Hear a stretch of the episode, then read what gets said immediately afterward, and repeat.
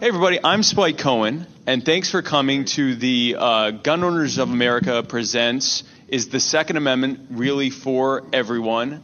And uh, I'm happy to have you. I'm Spike Cohen, and I have a, a great panel here. And what I'm going to do is I'm going to let each of you introduce yourselves and talk a little bit about uh, your organization or what it is you do, and, uh, and then we can get started from there after everyone's done an introduction. And we'll start with, uh, with Hank. Okay, awesome. Uh, I'm Hank Strange. I'm a gun YouTuber. It's YouTube slash Hank Strange. I'm based right here in Florida. I also have a podcast that I do Monday to Friday, uh, 7 p.m. to 9 p.m. Eastern, where we talk about uh, the lifestyles of the Locked and Loaded is the name of that channel. And we talk about the lifestyles of folks like myself who believe in the Second Amendment and guns. Very good. Hi, uh, my name is Alicia Garcia. I'm just an average, everyday Joe. Um, I have a gun enthusiast community that I run on Facebook. We have about 7,000 followers. Um, it's a nationwide community. Anybody could be a part of it. It doesn't matter your political affiliation, just as long as you have an enthusiasm for firearms and a, a voice that you want to hear or a place you want to learn. Uh, I'm also work with an all-woman run company in Denver, Colorado called Lipstick Tactical, where we do education for women, empowering them with firearms and other methods of self-protection.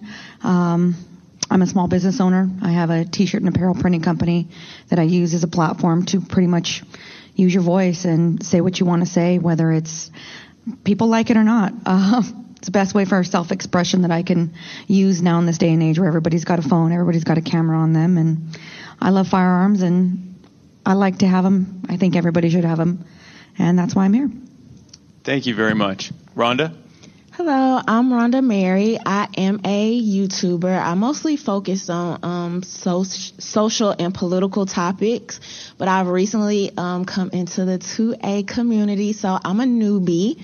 Um, and I'm still learning a lot, but I'm basically sharing this journey that I'm going on with other people to hopefully inspire, particularly more black women, um, to not only learn about firearms, but just know things about like protecting yourself because I never really had anyone to have those conversations with me. So as I'm learning, hopefully I'm inspiring others to come on board on their own journey as well. Thank you very much. Devin? Uh, my name is Devin. I'm a podcast host. It airs Friday nights, Trenchworth Chronicles on Blog Talk Radio. And I also am starting a nonprofit that is basically focused on mental health with kids, and it's going to be essentially funded by the 2A communities. So we're kind of cleaning up the dirty laundry that the 2A community has kind of ignored for a while. But um, that's really my goal is to get the information to the younger generation more than anything. That's awesome. Thank you. Edgar? Hello, my name is Edgar Antillon. I am the owner, uh, co-founder of Guns for Everyone. Guns for Everyone is the largest handgun training company in the state of Colorado that also doubles as an activist organization. We've been around since 2010, um, and we just keep swinging and taking care of tyrants. That's awesome. Guns for Everyone was actually the uh, alternate title we were working with for this panel. Uh, Maj? What's up? My name is Maj, uh, co-founder of Black Guns Matter. We're a firearm safety and training organization. I don't have COVID. Um, and COVID has me, if he's lucky. um, and yeah, we just deal with conflict resolution, de-escalation, um, getting complete beginners involved in firearms in a safe and responsible manner. So if you're a newbie, um, if you've had some questions or curious about firearms, as well as the responsibilities that go along with it, you know, you can hit us up uh, in whatever city across the country. Thank you, Maj. So we're going to start with our next question. And uh, because we're working with one mic, um, I think what we'll probably do, we started with Hank, and I think we'll start with Alicia and go down. And this was originally, originally going to be a little bit more of a, a free form thing uh, where people could talk as they wanted. So, well, we're going to use the, the honor system or the buddy system. If someone has something to say, if they can just kind of do this and we can pass the mic around, um, which is really great during a pandemic for everyone to be using the same mic. Um, but uh, it is what it is. So, if we can pass down to Alicia, and we will start with our, our first question. And uh, breaking so, me in. Yeah, break them in, exactly. Let's get it going. Let's go. So, uh, first question. The Second Amendment says a well regulated militia being necessary to the security of a free state, the right to keep the right of the people to keep and bear arms shall not be infringed. What does the right to keep and bear arms mean to you? It means empowerment. It means me feeling comfortable when I leave my home every day. It means me feeling comfortable traveling with myself. I love to travel. I'm, I'm a wanderluster. It's just a bad habit that I have had since I was a kid. And to me, you know, you're always taught, and I think you're groomed as being a woman to be afraid. You're taught, well, you're going there by yourself. Well, what are you going to do? Well, who's going to go with you? Well, give me a call. Well, let me know that you're safe. And that's never worked for me. I'm going to do what I want. I'm going to go where I want, and I'm going to be who I want to be. And to me, my Glock is my best friend. Everywhere I go, it's like my baby. I'm mm-hmm. taking that sucker with me. I'd rather leave my phone behind than my gun, frankly. And when I walk down the street and I'm somewhere, I know that I can protect myself. I know that I can defend myself, and I'm confident in who I am. I, I held my I hold my head higher. I feel more complete. And when I, when someone wants to tell me that I don't have the right to defend myself or protect myself with my firearm, frankly, it turns me off and it makes me want to revolt and it makes me want to be loud and it makes me want to push back because to me, I think that it's something that as an American citizen, I was born with that right. I've been raised with firearms. My father put a gun in my hand when I was eight years old and said, Hey, clear this field. We need this to farm. Get rid of all these prairie dogs. And from that moment on, I was hooked. And to me, it means being able to walk down the street, feel safe in myself, and know that I can send people out into the world with that education as well and say, hey, you know what? Go be the best version of yourself and know that you can count on yourself. It's, it's a sense of autonomy, frankly. That's great. That's great. Ron, I guess, and we'll just, unless someone has something specifically they want to say, we'll just work our way down. Rhonda, what does the right to keep and bear arms mean to you? So when I think about the right to keep and bear arms, I just think about the right to protect my life, protect my property. Um, I think it's it's just a really simple concept.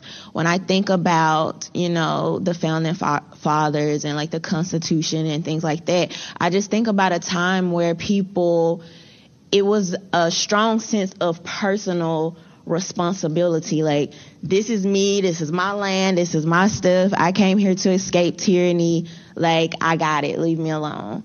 Um, and so that's what I think about. And some, some of the principles I would like to actually work back towards. Um, I think we've really gotten away from that.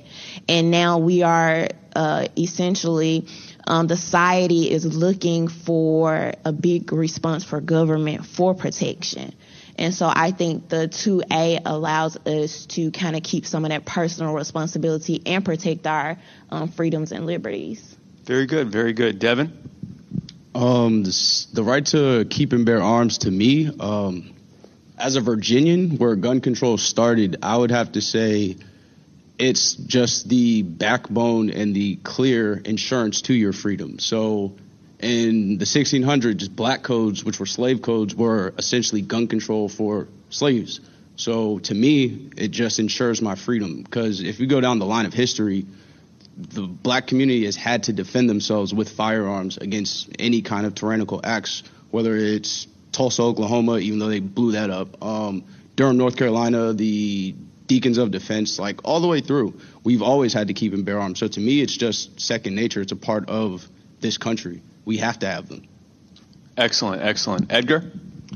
Uh, everything's pretty much already been said, but yeah, freedom is is what guns are all about. There's really nothing else other than just that freedom. Yeah. Very good. Yeah, yeah same. Um, it's about for me. It's about keeping the government in check. I don't really care about everything else because um, the government and the state is generally going to try to be the most oppressive. You know what I mean? An individual can have their own biases. You know, um, Larry Sharpe is here, and he said something. We did a, a podcast like a week or so ago.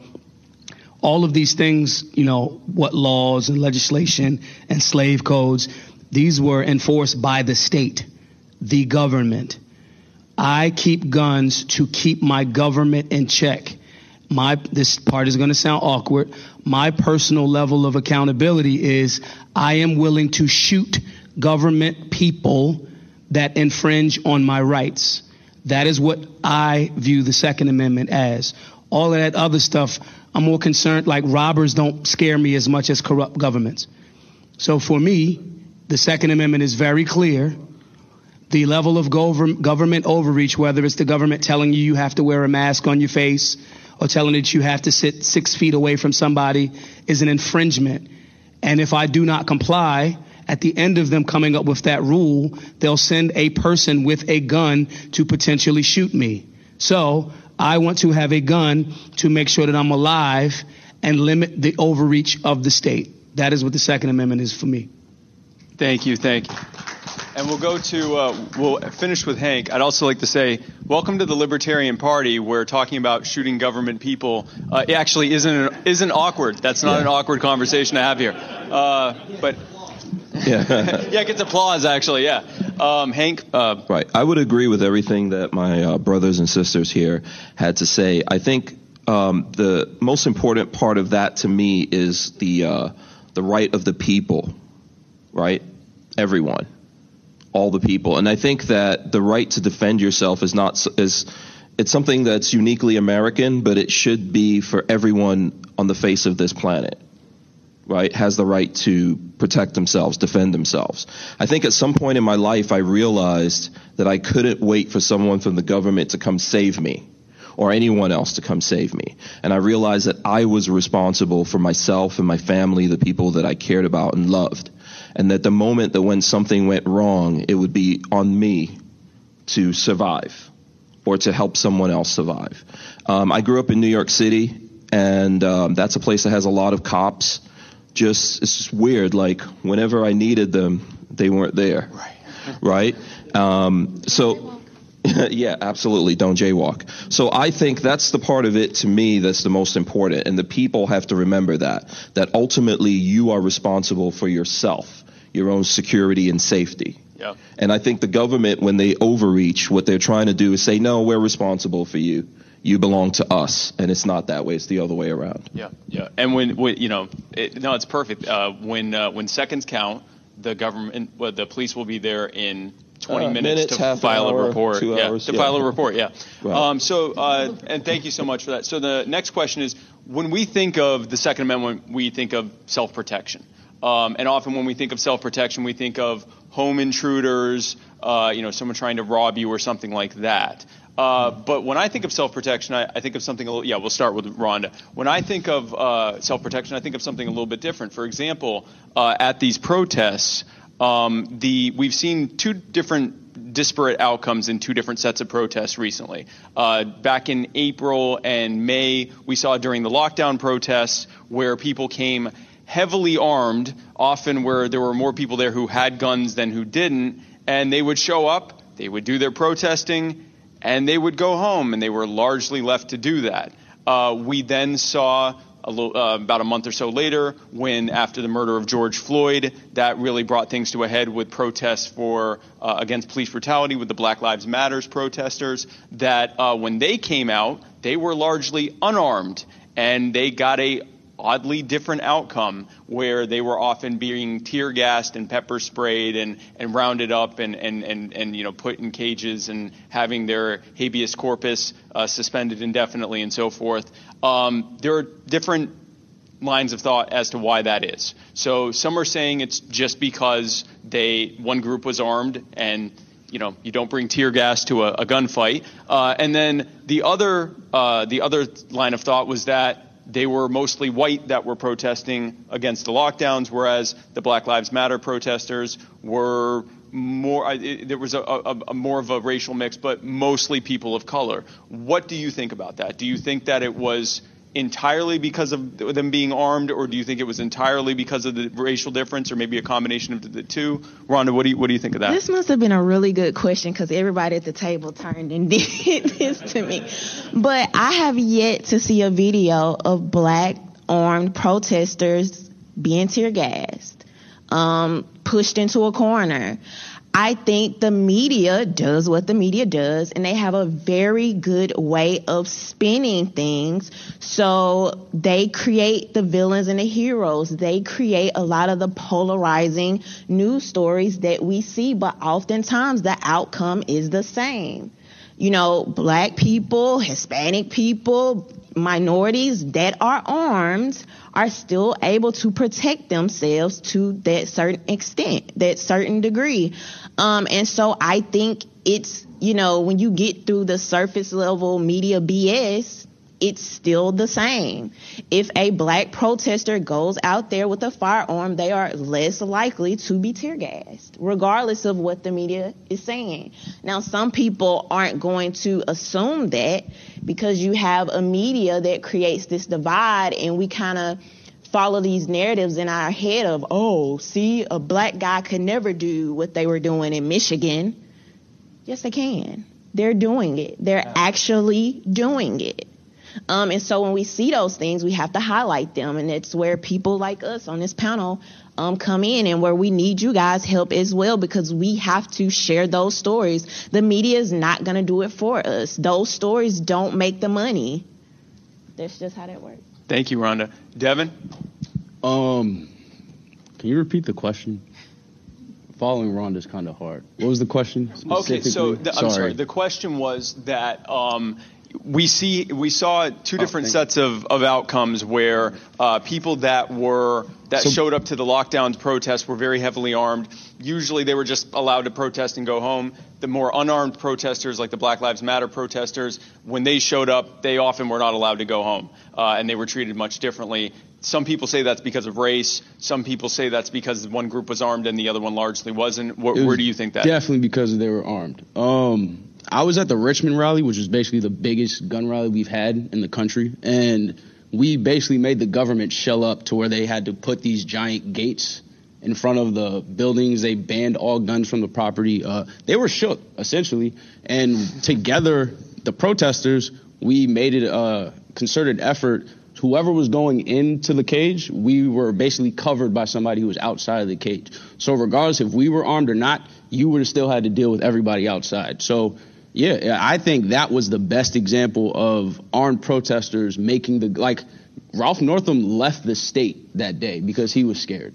I was like, good, like be afraid because we're sick of this type of stuff. We're sick of your tyranny. We're sick of like Rhonda just mentioned the divide that the media is playing on both sides, and um, I think it's starting to get exposed with the recent riots and protests. What I did like to see is that. Uh, people were exposing the, I would say, agitators and people infiltrating the movements. And that was a very positive thing for me personally to see because, like Rhonda mentioned, we only see one side, Fox News, or the other side, CNN. And honestly, sometimes it's the same video just titled different, Right. and that's how they play the narrative. And um, I just love how social media and independent media outlets are able to start, uh, I guess, killing that narrative. So, yeah. And long story short, I think it was more so because of the guns as opposed to the message.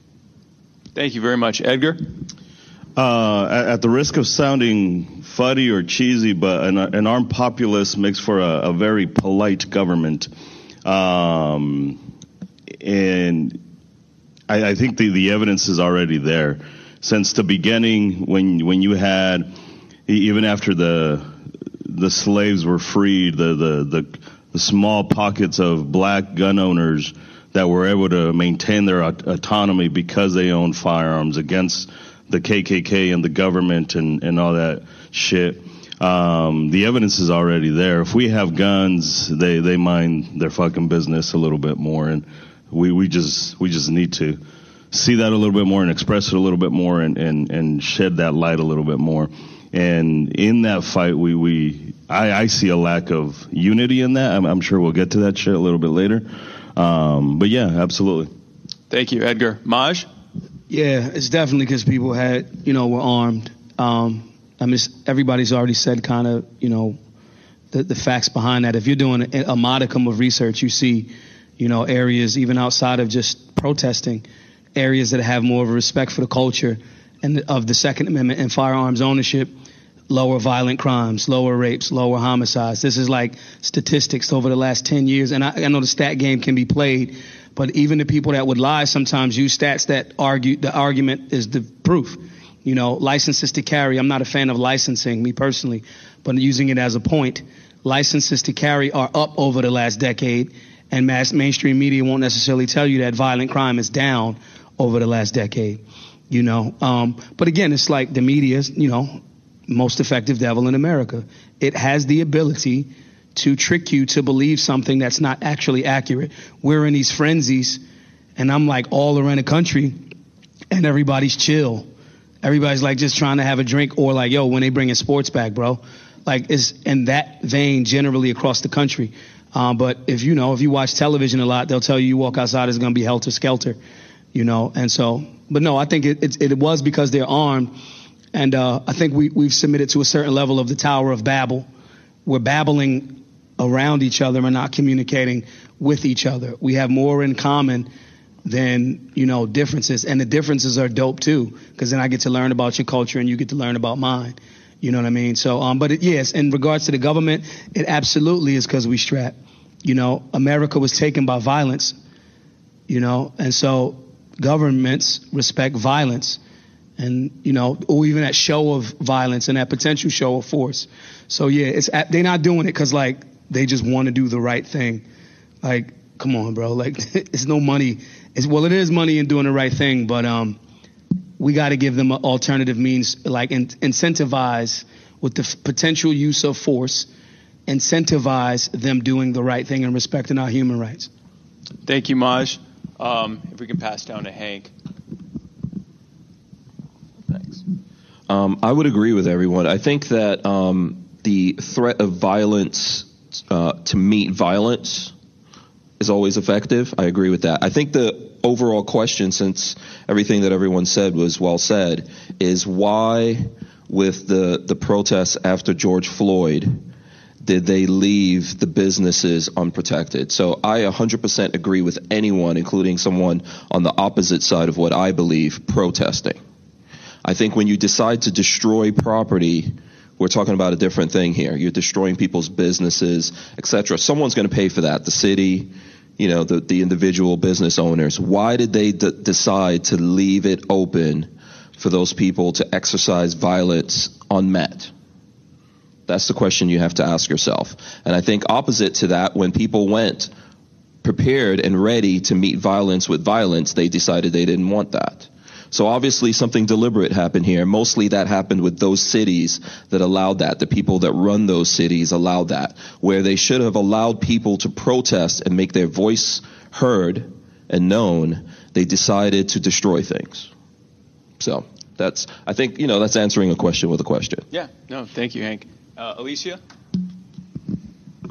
They call firearms is a great equalizer. And obviously that's the point is you level out the playing field. And I think people are more likely to listen when there is firepower present. I think people are less likely to feel threatened when there isn't firepower present. And I think that it has been misconstrued by the media. It, they call it programming for a reason because the, you are being groomed 24 7 what to think, what to feel, who to believe, where to stand, what to eat, what to shop. You hear more about what they want to demonize rather than what works because by controlling people with fear, you get fear induced submission.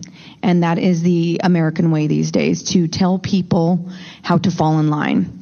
And when people show up and they retaliate by representing themselves in force with firepower to back them up, the automatic response is to demonize these people. And let's make it a two paradigm debate. Let's make it these people showed up, but they were white and they had firearms. So that's why nothing happened is because these people were white and they had guns as opposed to these people.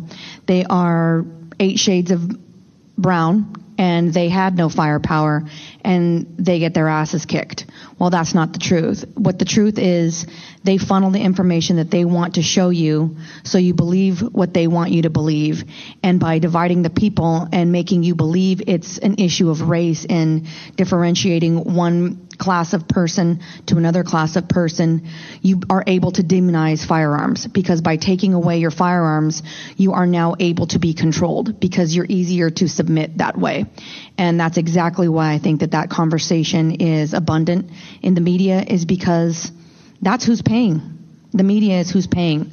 And they are funded by everybody that controls your shopping outlets, your Facebook, your everything that you do are the people that own your media. And I think it's time that we start getting together as people and realizing that these rules were set in place, these amendments, you know, our Constitution, these things were set in place based on the fact that we were fleeting tyranny. And that's exactly what this is. It's just a different form. It's a more controlled form. It's a modern form. And by empowering people with firearms, you unite each other and unite each other in black. That's what I'm okay with. Like, give me some black steel. I think everybody becomes the same color human. Yeah, well, and we actually just saw uh, in uh, Stone Mountain, Georgia, several hundred armed black protesters marched on Stone Mountain, and they were left alone. We didn't see any tear gassing, we didn't see any pepper spraying. Uh, it was almost as if, again, police didn't want to start a fight with something like a thousand people that were all heavily armed. Mm-hmm. Um, funny thing there. Um, so the next question is in that same vein, we've seen in the past, oh, and we'll start with Devin on this one. Um, we have seen in the past where uh, people uh, of color would show up in force uh, with weapons. For example, when the Black Panthers first came in force, uh, starting in California, and they marched on the State House back when open carry was uh, legal, uh, and they marched on the State House with their with their guns, were basically left alone because, again, even though there was a, a lot of hatred towards the Black Panthers, they were all heavily armed and they figured they would deal with it later. They weren't going to take on a bunch of armed people. Um, but in the aftermath of that, we saw that's why now uh, open carry is now illegal in California. They passed the uh, the I believe the Mulford Act, and uh, that was with the blessing of the NRA, by the way. And blessing Reagan. of the NRA um, and Reagan. Yeah. So that was a, you know, this was a bipartisan thing. This is not about Democrats versus Republicans. It was a bar- bipartisan thing that the idea of lots of black men with guns was very, very scary. Um, that was also a different time. That was something like almost 60 years ago now. Do you think that has changed? Uh, where now that there's not going to be as much government resistance against large groups of, of people of, of color getting armed and whether or not there are, what can we in the greater gun rights community do to fight back and make sure that if there were a large show of force of people of color with weapons that were had government you know responding by passing laws to try to limit that, what can we do to fight back and show like a, a unified front? Um, I guess the best answer to that, the first part would be, uh, I well, hold up. The first part was. Do you think do that you we're think still? That has changed. Yeah, uh, yeah. Yes, and I think the NFAC was the biggest example. Like you said, they weren't met with any type of force. I think that was because they had guns, and I also think it would have looked terrible for police to try to stop armed black men again with guns. Like it literally would have been almost a reenactment of what happened at, in California at the Mulford Act. That's essentially what I was saying about Northam and his gun control. It was that you're basically reenacting the Mulford Act, and these are racist laws. Like bottom line, they're racist laws. So from then to now, I would say yeah, that's changed because the media and everybody has a phone. So cameras are on everybody, so you can't hide or sway information anymore. So in a sense, yeah. And then I think with more black gun groups popping up, especially like Black Guns Matter, like you're completely dispelling any false narrative that is attached to a black gun owner anyway. So yeah, I would say the narrative is definitely changing. Very good. Edgar? Uh, I, am going to respectfully disagree with this fool right here. Uh, I don't think anything's changed. I, I, I call everyone a fool. That's just a Mexican thing. Uh, uh, I can explain a little bit more, but I don't think we have enough time. uh, I, I don't. Yeah. How about I keep it on on subject?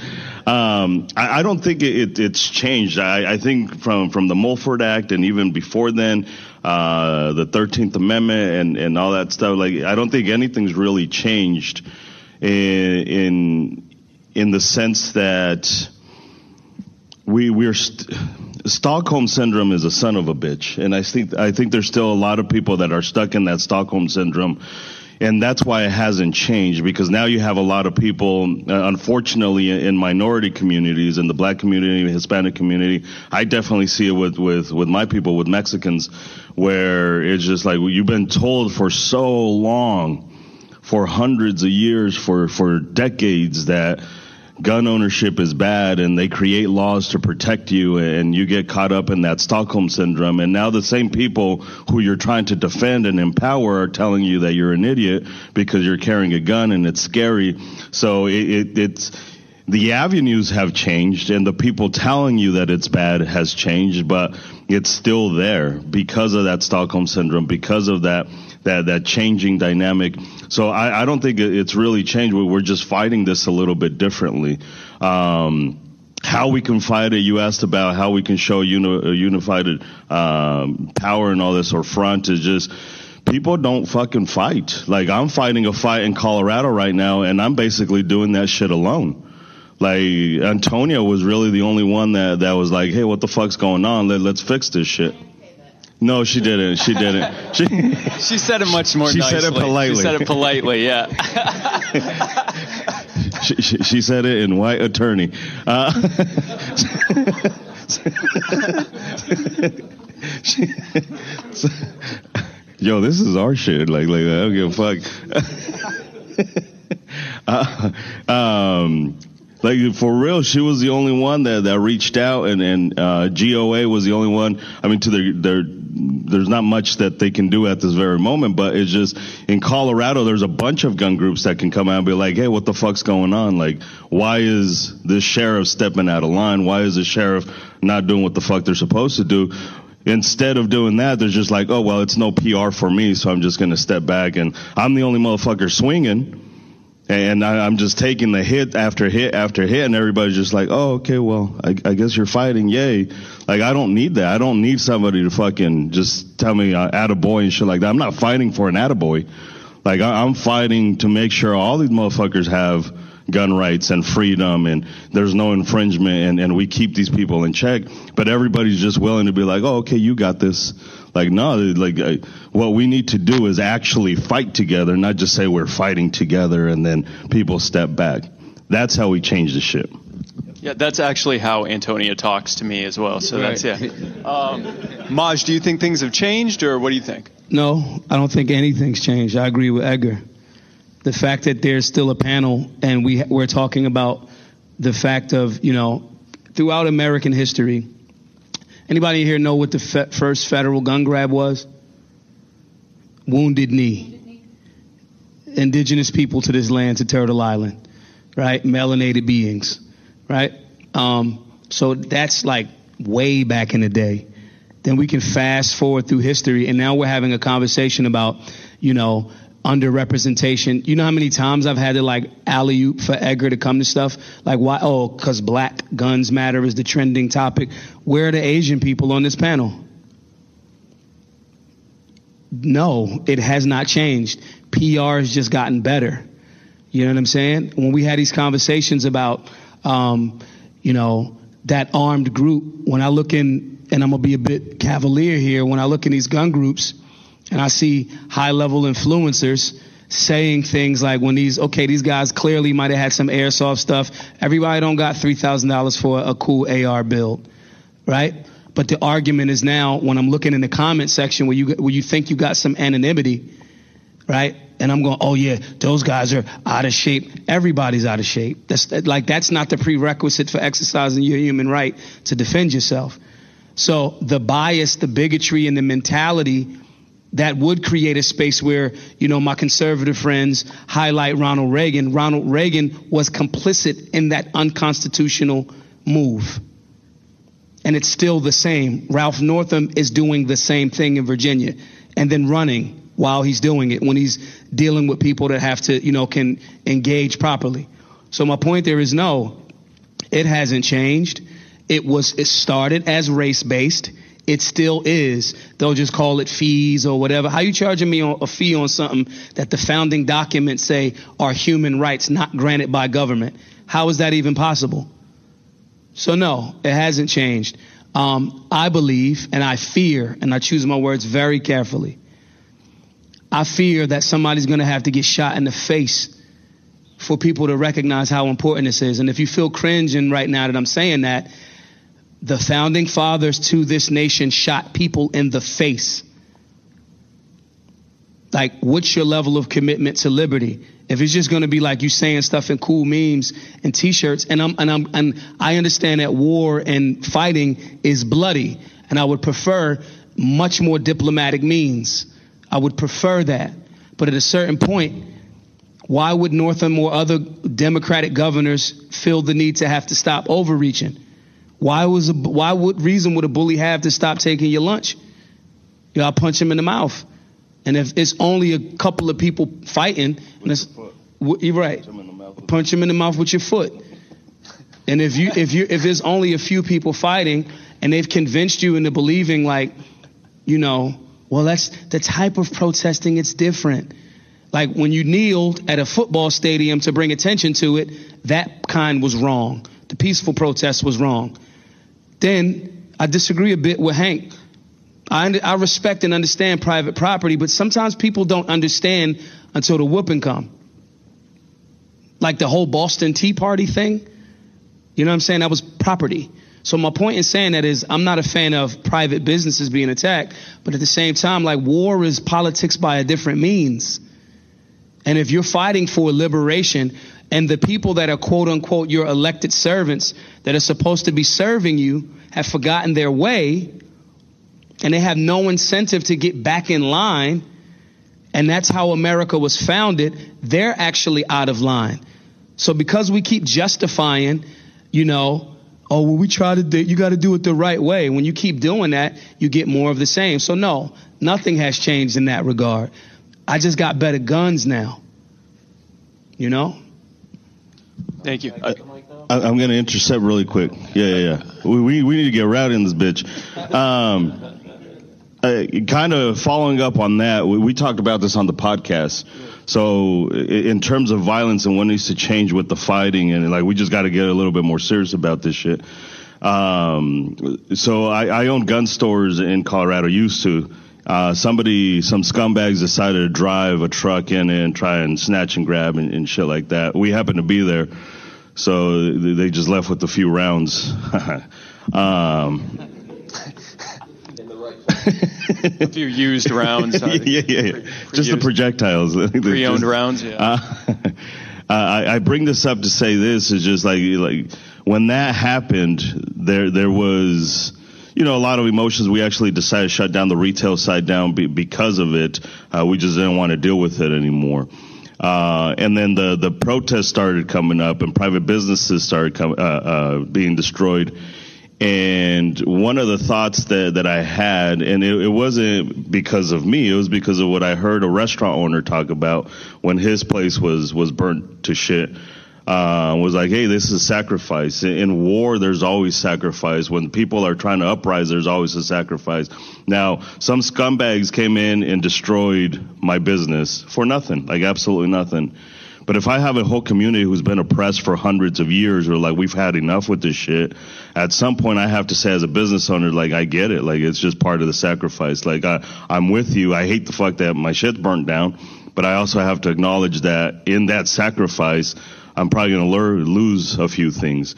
Uh, our founding fathers, as fucked up as they, they were, as messed up as they were, uh, as hypocritical as they were, they sacrificed everything for the idea of freedom. Even if they didn't get the freedom thing down right, um, they sacrificed at least for the idea. Lost businesses, lost their farms. Some people were rich and lost every single penny that they had. And we're afraid of that sacrifice we're afraid of losing your, your Home Depot job or, or your, your office job and cancel culture and, and all that stuff. Like we, we just got to sacrifice. You might end up penniless, but you know what? Dead is dead no matter what. And, and we're just afraid to, to swing where we, we just don't do it anymore. Okay, Hank, I know you had been uh, referenced, so I'd like to give you a chance to respond. Also, yeah, again, I was welcome personally to, attacked he by was. Maj Toure. I'd also like just first like to say welcome again to the Libertarian Party, where we talk about shooting people in the face. Yeah. Um, Hank, go ahead. Yeah, and, and Maj and I are friends. Um, I think I understand where Maj is coming from. I think there were people in, in the riots that we're talking about. Uh, for example, there were black people that had businesses, and their businesses were destroyed to a point that they won't recover from that and that community loses in that case.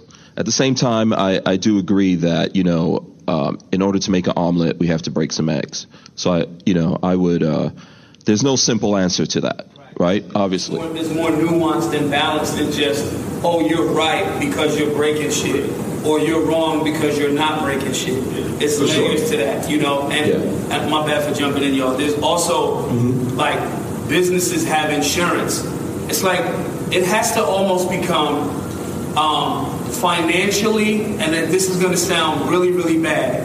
Sometimes the state, because again, this all points back to the state, right? Sometimes the state values like stuff more than the humans. So it has to be like costly and like like horrible for you to violate the people's rights because the stuff that you as the state are going to have to refinance, like your precious roads or whatever, it now makes sense for you to not violate the humans. Sure, I understand that. I didn't see a lot of state buildings get destroyed. I didn't see a lot of roads get destroyed. I saw a lot of people's businesses um, get destroyed. So I understand what you're saying. I think that the next time they want to uh, allow people to do those kind of things, they should maybe point it in the better directions. But that's not really the way that it works. So um, I know that if I was one of those businesses and my business was destroyed and I was serving that community, if I did have insurance, I think, you know, not everyone has insurance.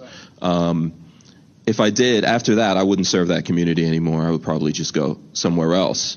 Uh, that, you know, because everything needs to be a two way street. But we can move on from that. I mean, um, other than that, I would like to say Antonia beat me. That's how she made me do this. No, I'm just kidding. Cussing and beating people. Uh, and and this is the- also, this is married Antonia. She's no, I'm, I'm Antonia and uh, GOA. Yes, Antonia and GOA has actually been pretty nice. Also, I would like to say, Maj, um, I am Asian. You might not know that, but I am Indian. So there is technically an Asian on the panel. So you better recognize. Yeah, fight the power. This was a perfectly Yeah, see, curated Antonia, that was for you. That was for you. Perfect curation here. Um, but yes, you know what? I think overall, I, you know, once again agree with everyone that this is a complicated thing to answer the, you know, your your initial question. I think things are changing, but they haven't changed enough. You know, um, and and we don't have enough support from folks out there. You know, that's really the big problem. I think that we could use some support from the Libertarian Party. We could use more support from the NRA. We could use more support from Republicans. You know, I could just go on and on here. We just really need more support from each other for, for that matter, right? Um, but it's changed in terms of, as Devin said, you know, there's, there's more of us standing up now. I think, uh, black people always believed in guns they always believed in protecting themselves. Um, there's been kind of a brainwashing going on, and a lot of them don't want to come out publicly and say that or didn't. And where maybe, you know, folks like yourself, myself, everyone sitting on this panel, we're helping to change that, but we're nowhere close to that. You know, we're very far away from that and we need to work harder and we really need the support of the people out there in order to do this. This is a very um, difficult, expensive, thing to do. There's lots of other options that we have when we talk about business of things that we could go into that would be so much easier. You know, myself as a YouTuber um, and someone that relies on social media, every single social media that exists that is recognized uh, universally by people comes down on me. I've had my YouTube channel deleted and, you know, videos demonetized, which really doesn't mean that much except they suppress the crap out of it. And that's what the reason why I say that, it makes it hard to get that message out there. So right. we could definitely use help with that. Okay, very good. Uh, Alicia? Go ahead. I, I didn't know if you were taking. Alicia, are you going? So it's really up to Alicia because she has the mic. Are you? Listen. Are you? Listen. We're not united we as we as groups of people that say that this is our belief and you know gun-toting Americans and these groups that we have we're not united. Nobody's rallying rallying for each other. And that's one of the things that really irritates me. Just like Edgar Edgar was saying he has a fight going on in Colorado but nobody is coming out of the woodwork to back him up. He's voicing everything by himself. And i think when it all comes down to it people are just too comfortable. They're too comfortable in their pretty little cages that they've been given by the government, the government that they've empowered to make them helpless. They like their helplessness. They like their comfort. And when you shake the cage and when you rattle things up, people want to say that they're for something, but they have things to do. You know, it's not important to them. And I, I don't feel that people are united in their convictions. People want to talk the pretty talk, but nobody wants to walk it because they're too afraid. And I, I think that it's going to take us tearing things down to rebuild anew. And you, you can't have change without destruction. That's not what happens. That's a law of nature. That's a law of chemistry if you want something different, you have to destroy what is old. And I think people are afraid to start breaking things. And I'm all about it. Okay, Rhonda? So there's been this talk about like sacrifice and, you know, you may have to take this hit as a business owner, but no, I'm not like I'm not with that, right? Because we know part of the way to freedom is through land, is through property. That's why you had so much land and property stolen from indigenous people, stolen from black people. We talked about war. War comes with strategy. The strategy is to shoot the tyrants. To you want to push the tyrants out of your community, not the people that come there and say, "Hey, we're going to invest in you. We want to help you. We want to help fund your roads and your schools." Um, so I just think this whole idea of it, it's a circle, right? Because you, instead of running down on Ralph Northam, you know, you're burning down mom and pop, and then mom and pop has to move out, and now Target is buying up everything and moving in. Yep. And so it's a repetitive circle. You can't go into war with no strategy. And that was one of my biggest problems with the NFAC um, like I'm cool, I'm supportive of what you guys are doing, but let's not be reactionary. You have to have strategy, and for things to actually change, it's a very consistent commitment. I think Maj used that word earlier, or maybe Edgar. It's the commitment that actually changes things and get things done, and you can't do that without strategy. You don't just do that with anger. Oh, let's just burn it all down. And now everything is gone. You've moved the families out, the, the business owners whose kids actually go to school with your kids, right? I look at Black Lives Matter and the demographics. You have some of these white suburban kids coming over into these cities, like helping burn down stuff. You have people living pallet, leaving pallets of bricks. You don't live here. You don't have to deal with the aftermath of that. So those decisions should be for the people in those communities.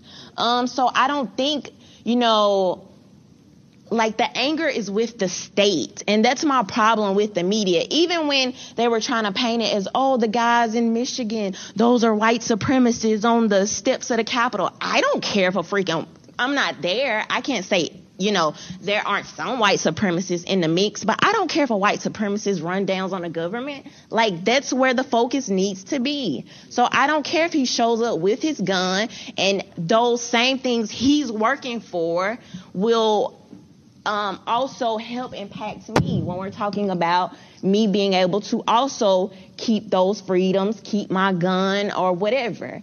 Um, so I think we really have to look at how we are discussing these things and where that anger is being projected because a lot of times it could be um, going the opposite way of intended. Very well said. I know. Well, uh, De- I know Devin was going to say. Devin, you had something you want to add, and then Maj, I think you Um, want to add something. You can respond to that if you want, because I was gonna. No, I think it's just it's twofold. I think yes, um, I think it is cowardly to destroy the businesses that are actually supporting your community. I want to clarify that. I'm more so talking about um, the mentality of being willing to destroy if necessary. That is, I'm not saying that devoid of tactics or strategy. Tactics are short term, strategies long term, right? So to you know to Hank's point too. Why wasn't y'all running up on prisons? Why weren't y'all running up on Epstein Islands type vibe? Why weren't you running up on state buildings?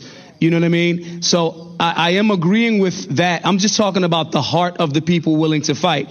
We were talking last night at dinner, and it's like, okay, I go outside, everybody's like, yeah, we're gonna go fight. And then it's 50 people, and then it's like two people fighting. And everybody's like, no, we, like Edgar said, we thought you had it. It's like, nah, bro, like we gotta have it. You know, so when I'm talking, I think we're talking about two different things.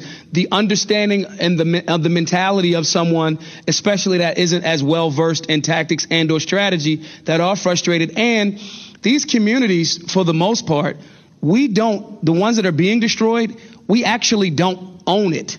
We're populating these areas, right? You don't, that's the reason why your school choice isn't an option. Your tax revenue is low, so the state says you got to be forced to go to this school, so forth and so on. So you don't actually, you're inhabiting a community. You don't actually own the community. So I think that's the mentality of that person doing that in that moment. Now I disagree with it. You run down on me and my stuff. If you pose an imminent threat to my life, you know, it is what it is. However, I also can understand if somebody's trying to break into my house and take my TV, it's like, bro, I'm not lighting him up for the TV. Like that's stuff. You know what I'm saying? So it's it's a thin line there. I think me, what me and Edgar are more speaking to is the willingness and the understanding of a fighter's mentality, as opposed to someone just consistently just talking about. Except, uh, except I'm gonna light you up for breaking into my house. Yeah, yeah. If you, yeah, yeah. I mean, not for the TV, but if it's like I've already, I'm upstairs and I'm like I've already yelled, I'm armed, we got our procedure. You're coming upstairs with in your arm. You know, it's it's, it's you know. Then I'm gonna call my lawyer. Then I'm gonna high five my Oh, homie. This is more complicated than Yeah. right, Right, Sure. right, exactly. And I, I just wanted to say that because I don't want to make it seem like half of our group on this panel is saying, Yeah. yeah, burn down private shit. Like, no, we respect private property. But at the, and, and the other half is saying like, no, no, no. It's, there's layers and levels to it. And you got to figure out what your personal level of commitment to it is, as well as understanding the mentality of the person that hasn't read the same books or doesn't even understand that libertarian, yo, I'ma respect your stuff thing. You know what I mean? People don't talk about this. It's too complicated, and they don't want to take the time to get into this and understand how, how many levels and layers there are. and and and a lot of it is that we see um, in in the minority communities is we have a lot of people who have probably a little bit more influence than we do just because of the systemic issues that we have in, in this country that sit back and say well, well like I don't I don't see it Yeah. Like I don't see it in my neighborhood, so I, it, it must not exist. It's it's not it's not there. So then we get from the people that do have some sort of influence, um, again because of systemic issues, they just sit back and say, well, like I've never seen that. So I don't have to deal with that stuff. So there's no anger in there. Like when you when you live through hundreds of you're like uh, me Mexican, like ha- hatred against Mexicans in the U.S. is a relatively new thing. I say this, it's it's existed, but it's a relatively new thing compared to what the black community has had to gone through. So our anger is building up because it's been a, a few hundred years. But like black people in this country have had to deal with that shit since the fucking beginning.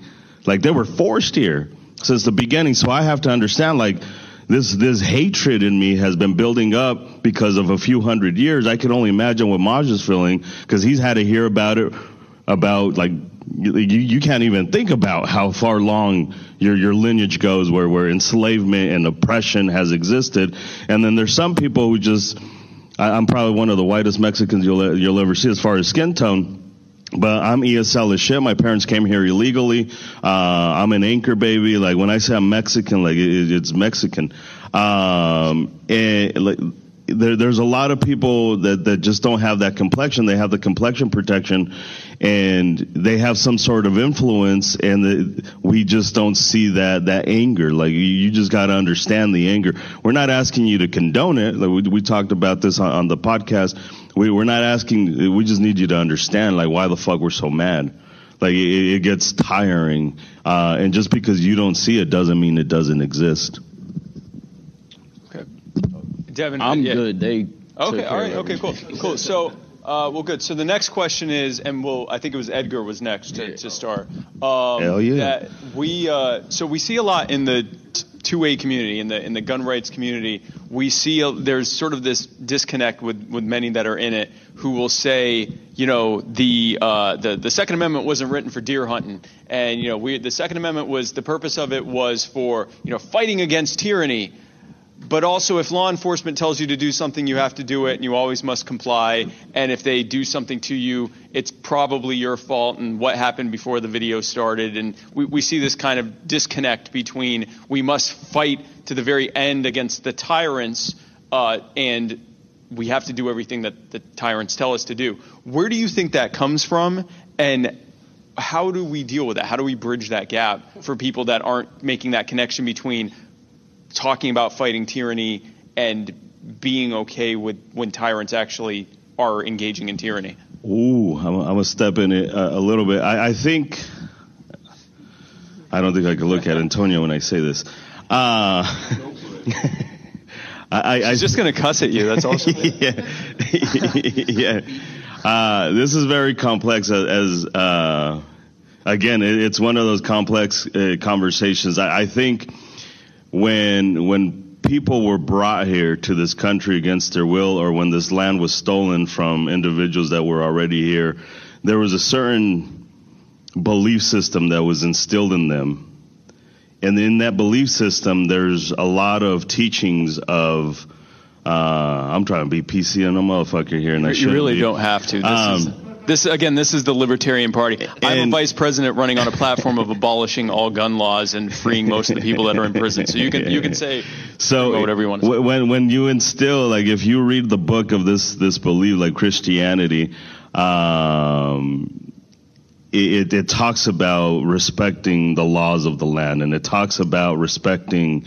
So you you steal a, per, a people's culture and then you tell them my book says you have to follow the laws of the land and you have to be respectful of what the person up here says because if you don't then you're going to hell and you're going to be judged for forever and damned into eternity and stuff like that. So I think they use religion to to keep that oppression there. Um, and again, it's just such a complex thing, but it, it's I don't know what the fuck I'm saying anymore, but um, I think people have not done the his. Yeah. I think people have not made the historical context between, um, again, if we tying it back into, for me, it's always going to be the state. Crimes have victims. Robbery, rape, homicide, right? If we isolate it to those kind of three, right? law enforcement should be to enforce laws that protect your stuff and your body, right?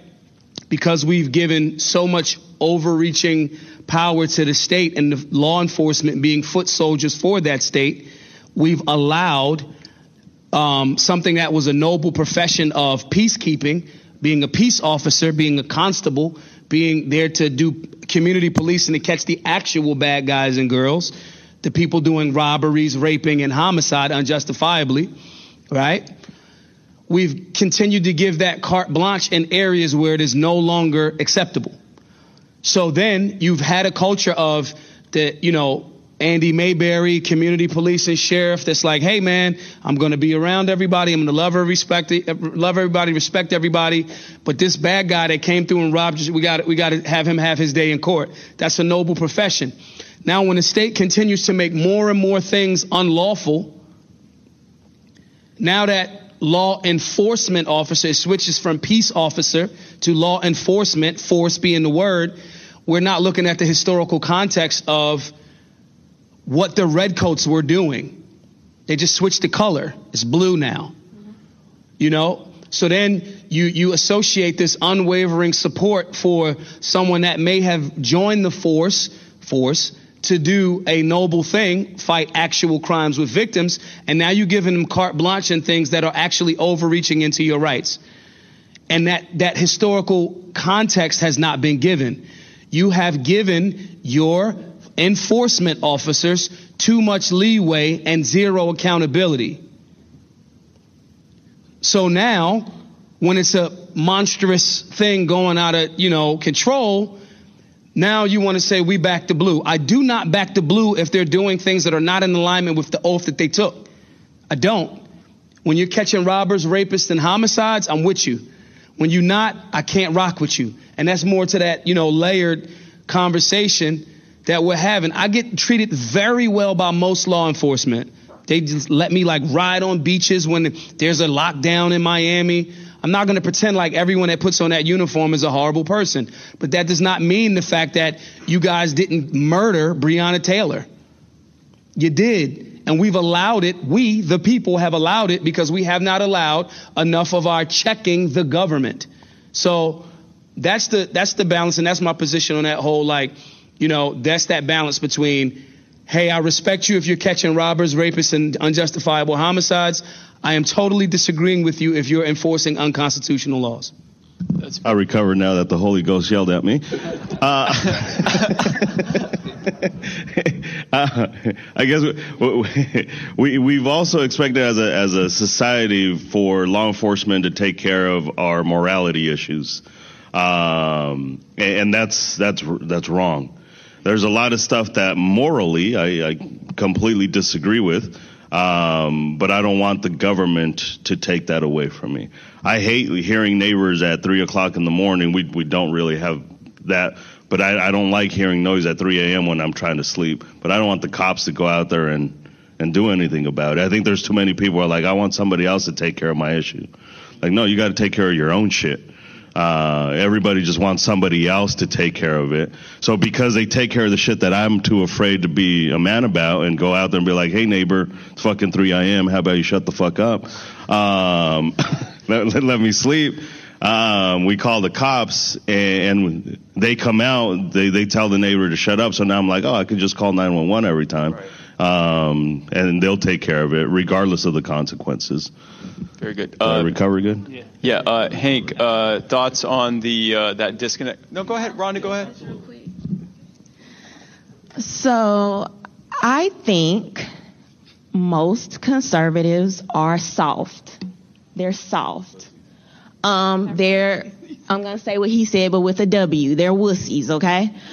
Um, and I say conservatives because these are the main people that say they support the Second Amendment. However, these are the same people that are Twitter fingers. They get so mad at the liberals. Oh, look, they're burning stuff down. They're doing the stuff you want. Whether you agree with them or not, liberals get in the streets and they fight for what they believe or what's being talked about. You have conservatives that will get on Twitter. Oh, look at the liberals. They're doing this and doing that. You're so Second Amendment. When I first started learning about the Second Amendment, I was being told, oh, this is for tyrants. It's about fighting tyrants. However, when we talk about shooting tyrants in the face, now all of a sudden it's, oh, no, no, no. We got to respect the police. Where's the rest of the video? What happened? I often make this joke all the time. I say, who do you think is going to come to your front door and take your guns? It's not going to be Nancy Pelosi. It's going to be your neighborhood police officer. Um, so this, I don't know why people get so cringy. Is it about being against tyrants? Is it about protecting your freedoms? Or is it about something else? Because people, I don't know, it's just this very, um, scared energy. I'm not scared to talk about it. Freedom means keeping tyrants at bay, and you do that with your guns to protect yourselves. So if people are going to pretend like their Second Amendment, I mean, at least be consistent and believable because oftentimes the conversations are just not. And I would like to see people actually stick to it's a lot of people that like to vicariously live through the founding fathers. Oh, they were so rad and so dope and they had their guns. But they were against tyranny. They were against government overreach. That's literally what it is about. And so I want to see people focus more on that because ultimately it's going to be the police officers just doing their job that are going to have to enforce those unconstitutional laws. That's why. That's why we need young people like you, Rhonda. That's why we need you to say that. Uh, the forefathers said that a long time ago. We need you to say that again today. Um, and I think we're kind of like on the subject of the police right now. My personal opinion, we need very few cops. We need very few laws, very few cops, they need to be uh, better vetted, better trained, better compensated when they're professionals. They needs to be, um, you know, we, we definitely need those limitations. I think when it comes to the police, uh, I'm not sure if this goes to the overall question that you were asking here, but I think everyone lives in the macro and the micro right? So in the macro, we have all these laws. We're living in society. There's generally laws wherever they come from that we're supposed to, um, you know, this is how we treat each other. This is how we deal with each other.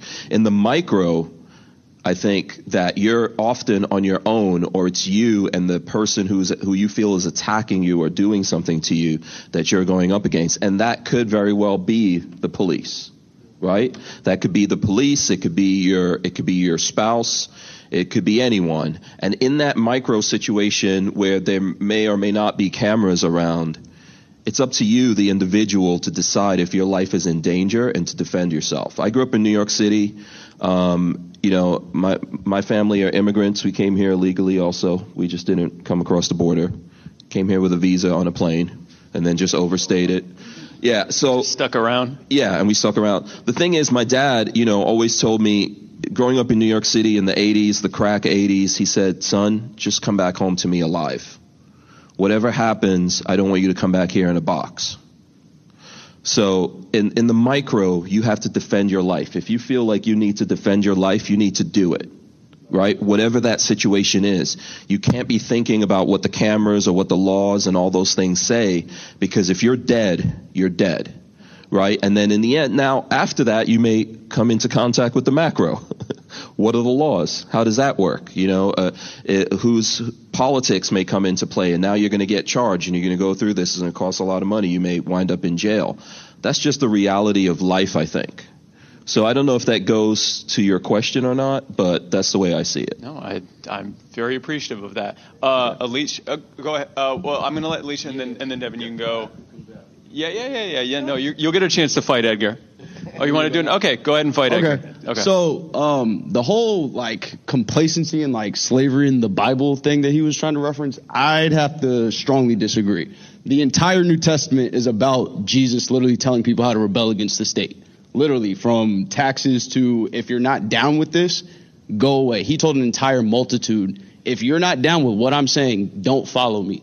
I think that's the uh I think that's the actual problem is what they also said, or he also said was consistency. There's no consistency in people's alignment with their morals. And if you're always going to bounce and what do we call them, grifters? If you're going to grift back and forth on different topics, regardless of if it's about freedom or not, um, that to me is the biggest problem. Um, I said it yesterday to Rhonda. People only like their flavors of freedom. And if it doesn't fit their narrative or their empower them and their, feed their narcissism, they're not gonna mess with it because they uh, or they probably believe opposite of what you believe. But that's not the that's not the point. The point is we all submit to an objective truth, which is freedom. And to me, that's what we all have to get back to is the bottom line being just about freedom. Yeah, I know. And uh, okay, Alicia. Sorry. Yeah. It's all good. So I guess the question was the paradoxical effect between are we supposed to revolt against tyranny and then do as we're told with law enforcement? And I think one thing that people seem to forget is we are indemnifying these people. The power is within the people. If we want to change things, we need to change them. We hold the power rather than just submitting and saying, oh, well, that's the way it is.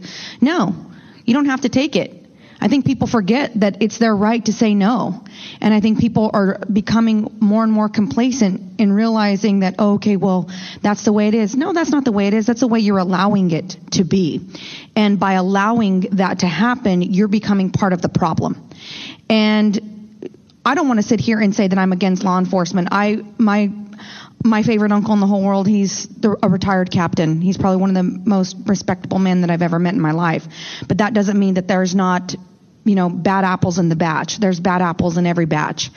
The thing is, when it comes to law enforcement, I don't feel that they're my ally. When I see law enforcement show up, they're coming to give me a ticket.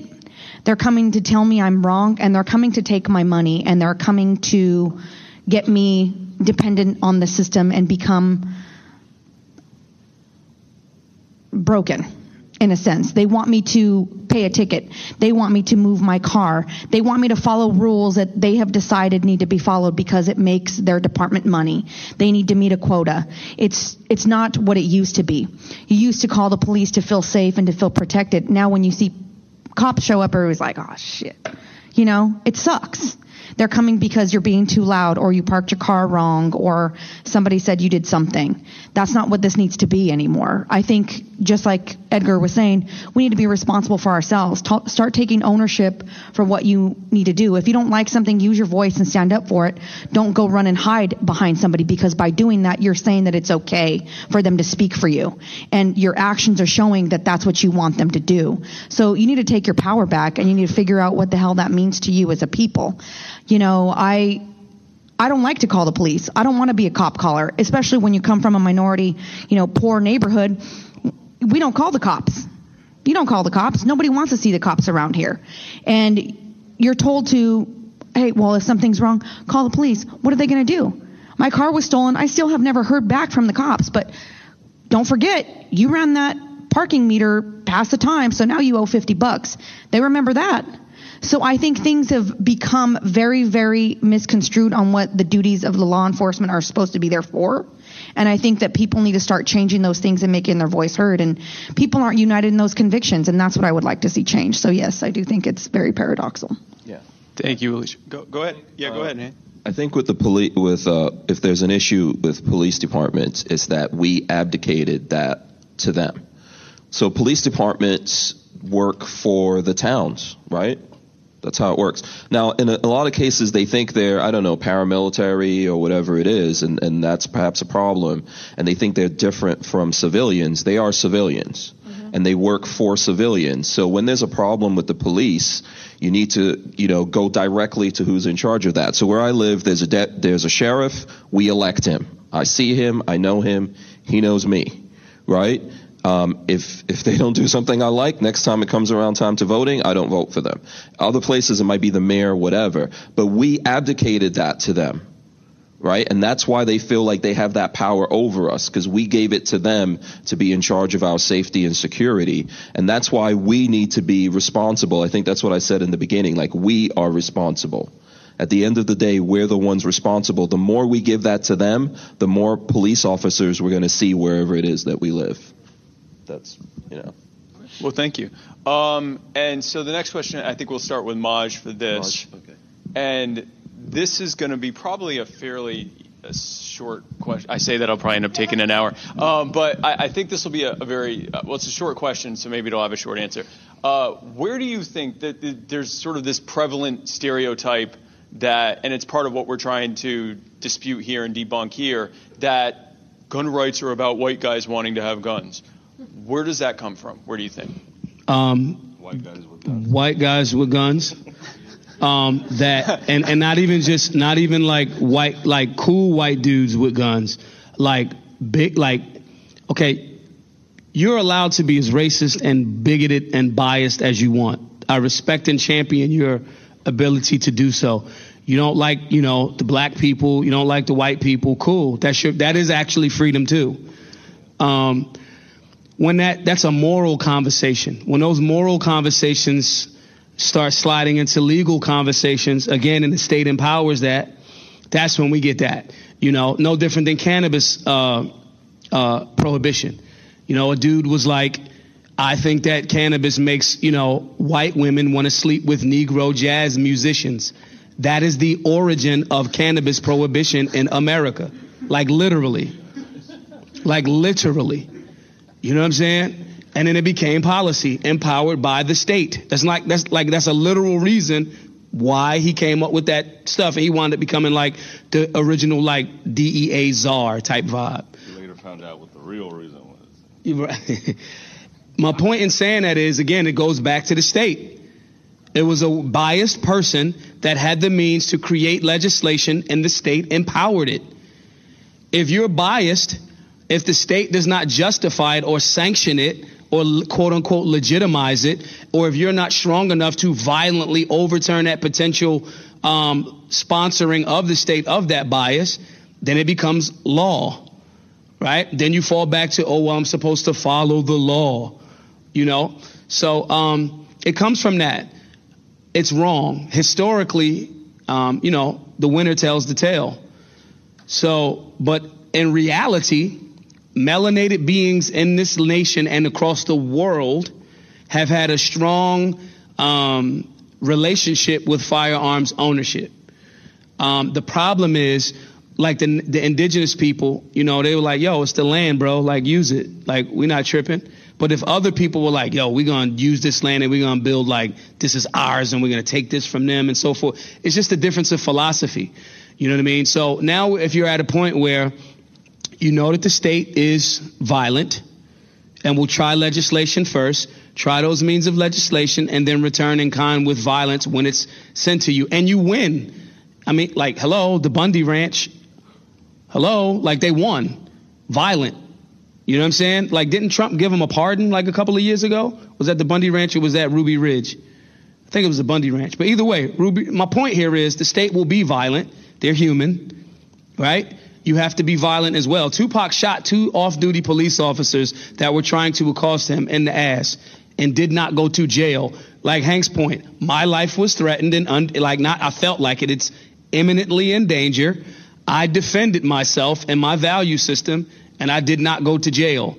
You know, we got to get past that mentality of like, this is the, the monopoly of white males when the reality is most white males are like, dude, I don't know who told y'all that, but like, no, that's not cool. Like, please come over here. Again, speaking to the media, again, and the state and the media work hand in hand. It's a very symbiotic relationship, you know. So no, it's a falsehood. Um, the the the corny like white dudes that were biased and wanted to exercise their bias through legislation. That's where that came from, you know. And all of it, and it, you know, was just endorsed by the state. Okay. Uh, was it really my turn? No, huh? It, it actually wasn't, but you already have yeah, the mic. whatever. I hug this fucker all the time. Um, I, I'm gonna take a different turn on this. I think a lot of it has to do as well with. I, I think it, our cultures are just peaceful. Like if you go to Mexico, when I go to Mexico, like it's just peaceful. A lot of people talk about. Oh, uh, the cartels and stuff like that. But when you get to like Rio, Mexico, outside of the, the cartel, cartels are usually just fighting each other for territory. But overall, like we're we're just peaceful. When you looked at the Native Americans, sure they fought each other and did what they had to do, but overall it was just like we're just cool. We just want to hit this pipe and be in this fucking tent and just just be cool. Like Mexicans, like I just want to eat tacos and, and just fucking be cool. So, um, like it, that's just what we wanted to do. So when when you have this idea of why did it become a, a white people thing is this is going to be it is what it is but we weren't trying to conquer worlds we weren't trying to fucking steal people's lands like we were just chilling we weren't trying to go out there and snatch people's shit and, and, and claim it as ours and we don't want to take others' cultures and their resources. Like I just want to grow some corn and and live my fucking life with my chickens and watch them little dinosaurs eat worms and, and have my goats and that's it. Like that's it. So I didn't need a gun because I wasn't worried about Maj because Maj came over. He had tacos. I went over with him and and I chilled with him. And that's it. Like that's all we did. We didn't care about having guns. We didn't have that fear. So I think it becomes more of a white male thing historically because we didn't need the gun because we weren't trying to fight shit. We weren't trying to cause any chaos. We weren't trying to do any of that shit. I just want some damn tacos. So let me argue real quick, y'all. Let me argue against Edgar's point. Because this is what you're going to hear. When somebody brings up that point, right? I could say, bro, I was just like building pyramids. I was chilling, right? Somebody will say, well, all throughout human history, war has happened, slavery has happened, yada, yada, yada, yada, right? And to a certain extent, that's accurate. But when you're talking about, uh, again, layers, you're talking about chattel slavery, you're talking about the Maafa, you're talking about, and, and it does not have to also be like non melanated beings attacking melanated beings. You got white on white crime, like called world wars, right? Genghis Khan was not a white dude. Genghis Khan wasn't a white dude. You know what I'm saying? So there's there's Asians there's, represent. Right, he was he's right. So so the argument there is, you know, there historically there are like people get conquered. And I do agree with that, but I think that the the the like layer of that of what Edgar's saying is generally if we were to isolate it to this land, if we were to isolate it to that, like we highlight Christopher Columbus as the dude that was like, yeah, right? But in reality, dude was hella violent. And we have to own like, and then in return, people had to become hella violent in return. So I think that what the layer or the, the, the, the gray area there is, okay, now we're dealing with certain people that it might be Genghis Khan who was violent, and it was other people in that part of Asia that was like, bro, this dude Genghis is like bugging out. Now we got to get violent back with Genghis. You know, so it's the energy of what you're what you're kind of like dealing with in return. But if you're the person that was chilling, you got it like libertarians. The non-aggression principle only fucking works with people that are being non-aggression non non-aggressive towards you. Like after that violation happens, it's like I'm gonna try to eat your face off. Like that's what it's gonna happen have to be. So I think that part of the conversation, because you'll hear that, it'll be like, well, Edgar, like so only white people are like violent? Nah. But then you got layers of that. You know, even the conversation about well, African people sold themselves into slavery. If I don't even understand the concept outside of indentured servitude, the Maafa, like we didn't know what was happening on the other side of that boat when you're talking about the migrating patterns of sharks changing because the transatlantic slave trade, you got to acknowledge that. When you're talking about somebody that didn't even know that type of violence was there, and if I'm telling this dude, I got beef because there were tribal beefs. I got beef with this tribe, and I'm telling the happen to be white dude that's coming over, like, yeah, they right over there. That same white dude came and got me too. So these, there's layers to that story. And I think the other part is we also aren't, weren't just like oh well, we lost. Like the natives to this land were fucking warriors. Shaka Zulu and that squad were warriors. They just ran into superior firepower. You know what I mean? So I, I like want to add that context into that too, without uh, which I've already failed to do, without taking up too much of the time. So I wanted to add that in. Okay, and so uh, uh, Hank, and I'm sorry, we've been given a 10 minute warning. So yeah, Uh, so Hank, if you if, if we just want to go through uh, so everyone can answer this and then we'll wrap up. But Hank, uh, Right. Um, yeah, we could get real deep into the history things, which probably is for somewhere else. You know what I've noticed? Um, uh, first of all, I think most people are peaceful. Most people just want to have whatever it is they want to have, enjoy their lives, the people that they love and they care about. Um, and then there's some people out there, for whatever reason, want to have control. Mostly, that's usually the government right? Or that's how they set themselves up. Um, I've found from, you know, I've been doing this for like seven years. I've found that um, when it comes to there, there are a lot of white people with guns, and usually they're very welcoming to me. Usually they're like, "Hey, can you shoot my gun? Check this out.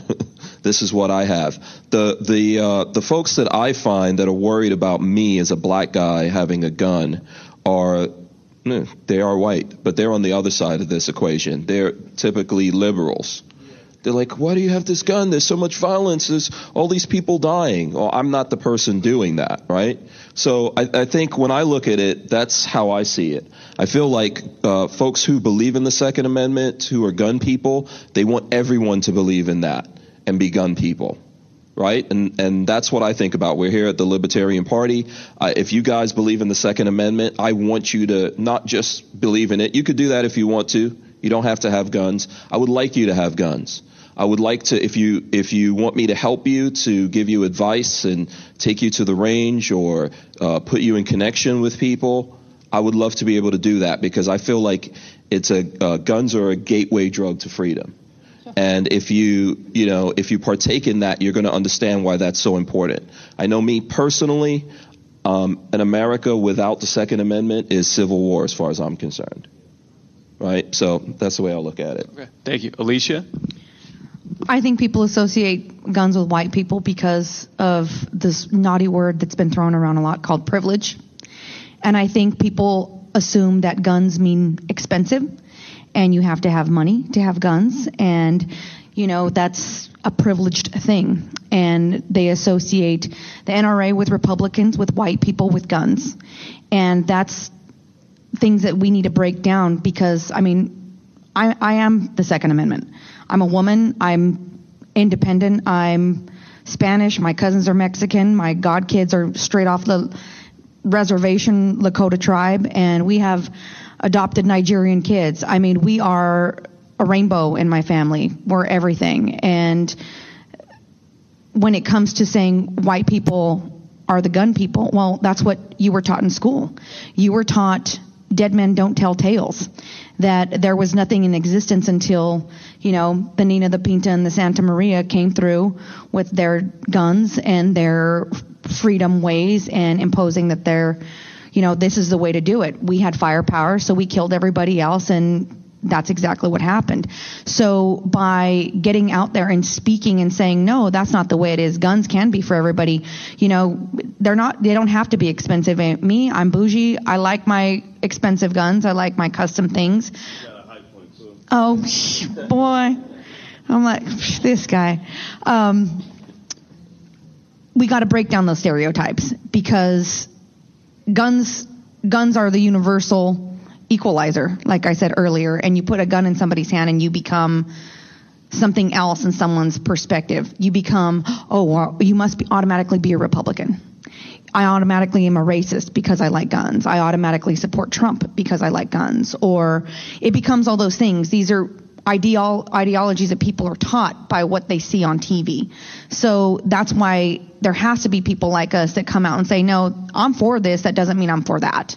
And just because I like guns doesn't mean that I'm not a feminine woman. It doesn't mean I'm a lesbian. It doesn't mean I'm not a lesbian. It means I like guns.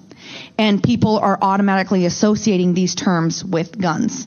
So I think that that's something that we really need to work on. And that's why we have events like we're doing today to show people that there is an array of enthusiasm for firearms in the world, and we need to be more vocal about who we are and why we carry them. Thank you. I, I, I am a lesbian. I only am when she's cute. I know. I, right. So I think the white boys with guns started because that's what it was. It was white boys with guns. Um, you know, that's how the conversation started. And then you have a media, and this goes back to a point I think Maj made. You have a media that works hand in hand with the state because the state was basically protecting whiteness. They didn't want uh, slaves that may rebel or uh, newly freed slaves to be able to to revolt or have that great equalizer. So it was white boys with guns, and then you went on to a media that, and this is so freaky, and it just proves that propaganda machine. You have a media that has worked hand in hand with the state to do this freaky mind warping thing that makes the most vulnerable vulnerable population over time over American history. They've tricked us into thinking we don't need the guns when we probably need them the most. Um, so it did start white boys with guns, but we're trying to change that narrative and actually get those guns, which equals protection, into the hands of the people that need it the most. Thank you. And Devin, we'll let you wrap up.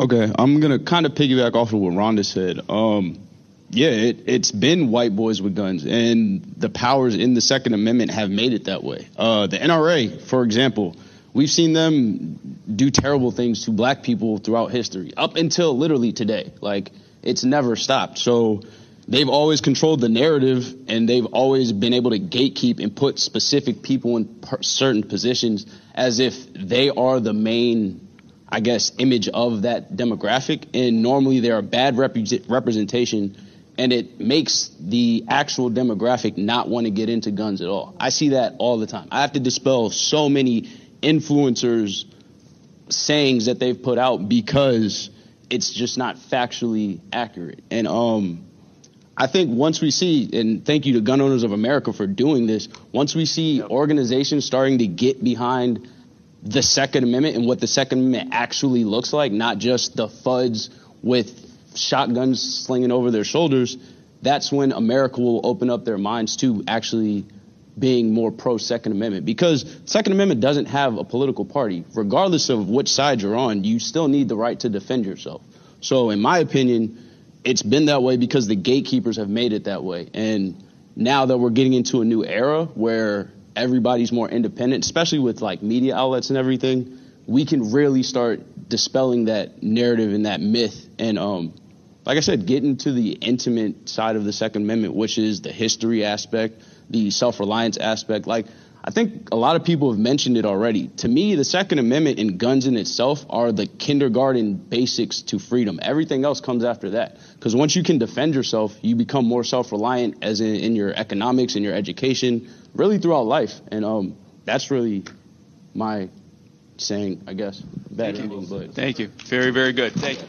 So, thank you to everyone for coming to the uh, the GOA event for the panel on uh, is the Second Amendment really for everyone. I would be remiss if I didn't mention the fact, and I would first of all let me say the gun owners of America are not endorsing me or Jo Jorgensen. Neither is anyone here. You're certainly welcome to, but no one is here yet. But I would be remiss not to mention the fact that uh, Jo Jorgensen and I are running on a platform of, among other things, ending the ATF and the National Firearms Act and declining to enforce any federal gun laws. So I just had to mention that since I am the Minister of Defense. You can absolutely. Uh, you can be. We, we can actually put you in charge of making sure that no one uh, will enforce any of the gun laws. So we'll like have you come around and yell at them if they try. Um, so e- even at the state level. So again, folks, thank you so much for coming, and thank you to our panelists. Uh, if we can have a big round of applause for our panelists. Thank you. And thank you guys again, and uh, and thank you.